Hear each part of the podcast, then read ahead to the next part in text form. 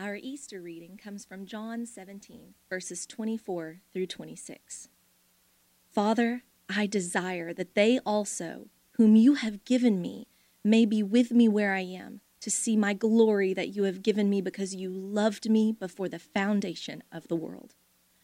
O righteous Father, even though the world does not know you, I know you, and these know that you have sent me.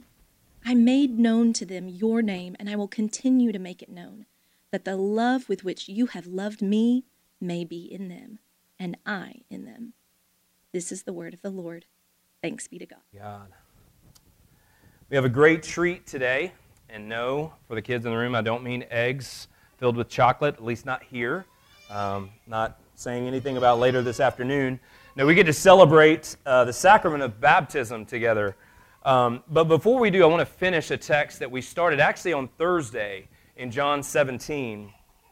A group of us gathered here at the church to, in the hopes to kind of enhance and kind of enrich your Easter experience by celebrating what has traditionally been known as Maundy Thursday, and it's the kind of the inaugural Lord's Supper. And so we gathered together and we kind of studied John 17 together. And I'll give kind of a recap, so I apologize for people who are here, give a little bit of recap of what we studied, and then finish the text this morning.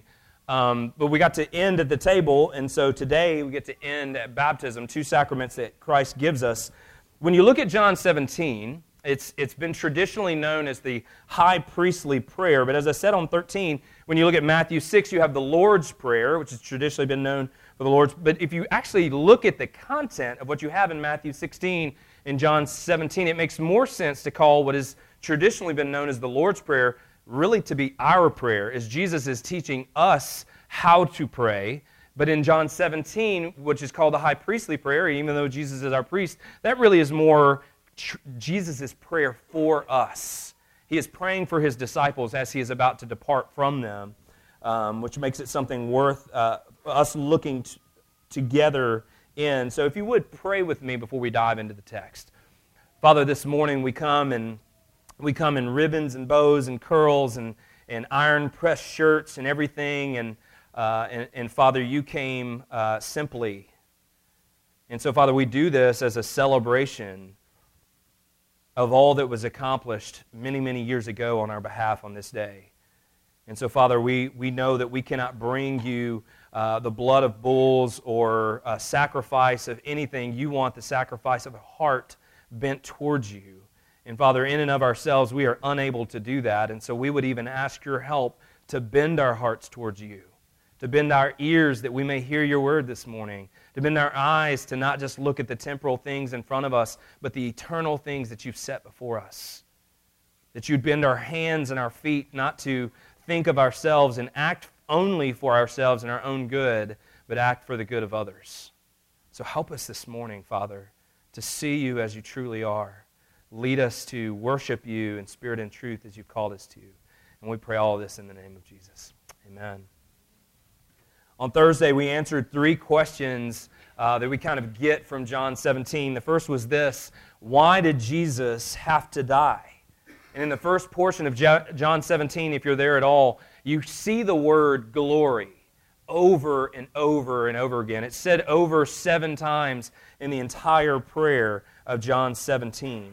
Probably not a word that we use a lot. We don't throw glory in. We're talking about, is your day glorious today? Or are you feeling glorious? Or anything like that. But what, I don't want us to think, just because it's not in our vocabulary, that it's not something that we as a culture and individuals are not consumed by.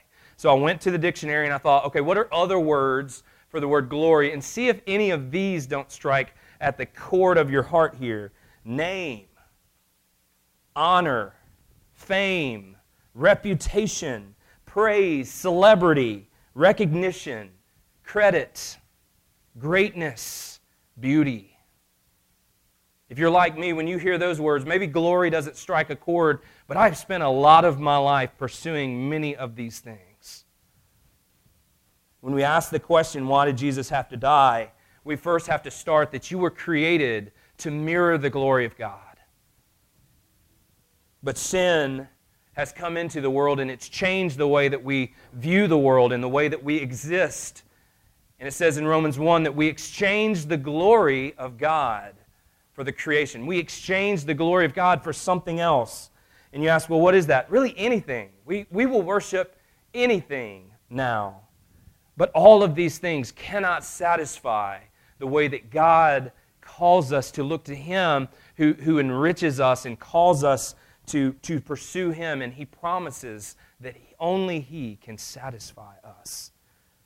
Today we celebrate Jesus' death and resurrection, but we don't celebrate it in a general way, but more of a specific way. So here's what I mean by that. The second question that we asked on Thursday was, why did Jesus have to die?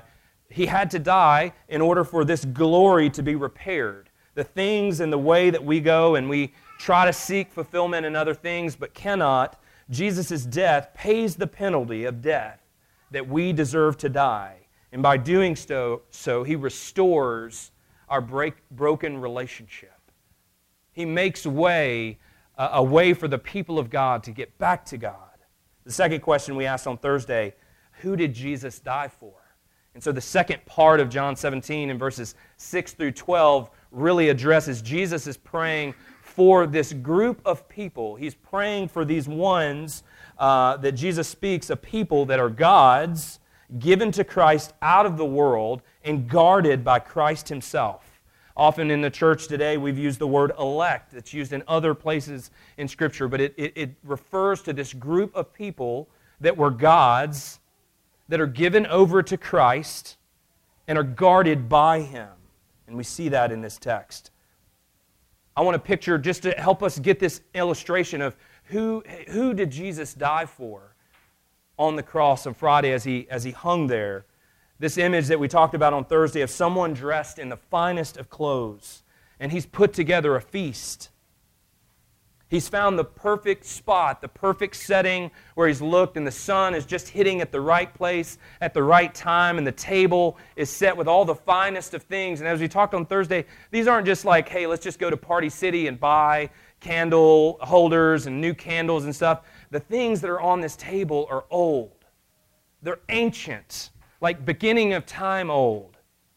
And as the person is setting it up, he's saying, look, these things have been held from the beginning of time, and I'm breaking them out for this feast. And they've been held. And the food is adorned, and everything is just perfect. And so we ask the obvious question, who's invited? Who is this feast that has all of this great old held decoration thing? Who is it for? Well, there's two potential answers for that in Christendom. One, we can say that person is saying, well, whoever takes a seat. Whoever takes a seat at this table, this is who the feast is for. But as we see the language of John 17 and the story of Christ's redemptive story throughout history, let me paint another picture for you. Then when we come to this table and we see the beauty of it, and we ask, who gets to sit here? That Christ's response is this: you. I made it for you. Not generally, specifically. This table is set for you. Now I know in our, even brothers in Christ, we often argue this term, but oftentimes we spend so much time arguing about who's not at the table that we forget to celebrate the invitation.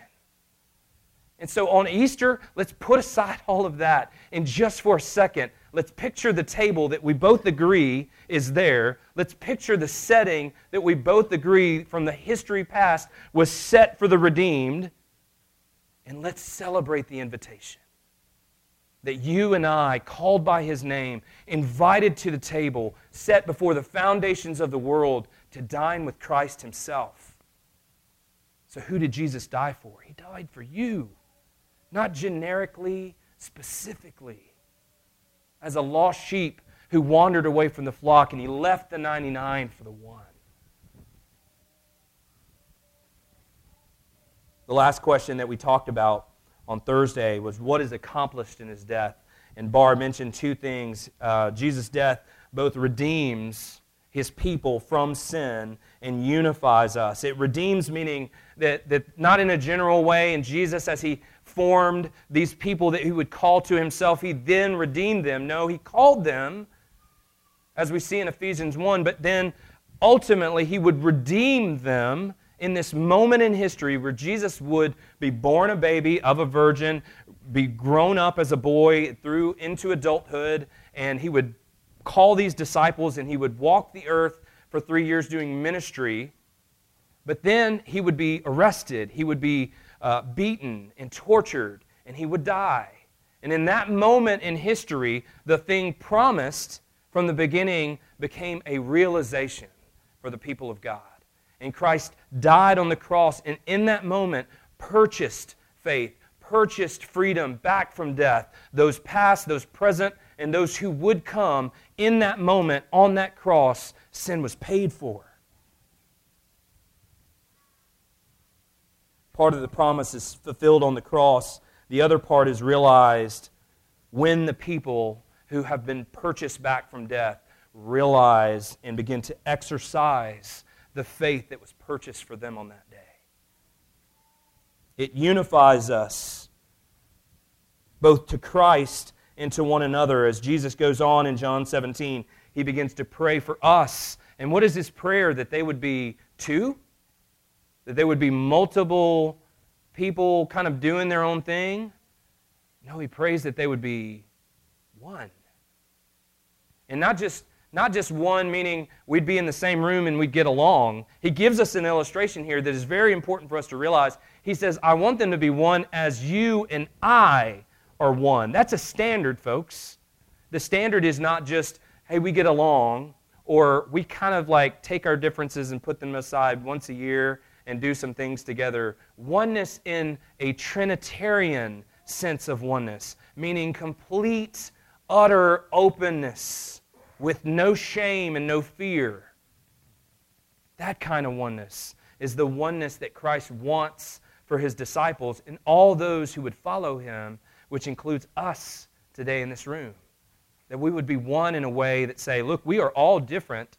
We are all different parts of the body. We have different personalities. We have different ways that we like our coffee. We have different ways that we like our eggs. But we should all like Christ the same. We should all unite around the center of saying our need for Christ is ultimate. Part of that means understanding each of our sinfulness. That's kind of the buy-in here. As we understand our fallenness and our brokenness, how far we are away. Jesus even gives us this illustration as he heals the woman and says, and the other people have some issues with that, of him spending too much time with his lady, and say, well, who loves more? The one who's forgiven more, right? And so it's this idea of us understanding our brokenness first and foremost, and that is what unites us around a Savior.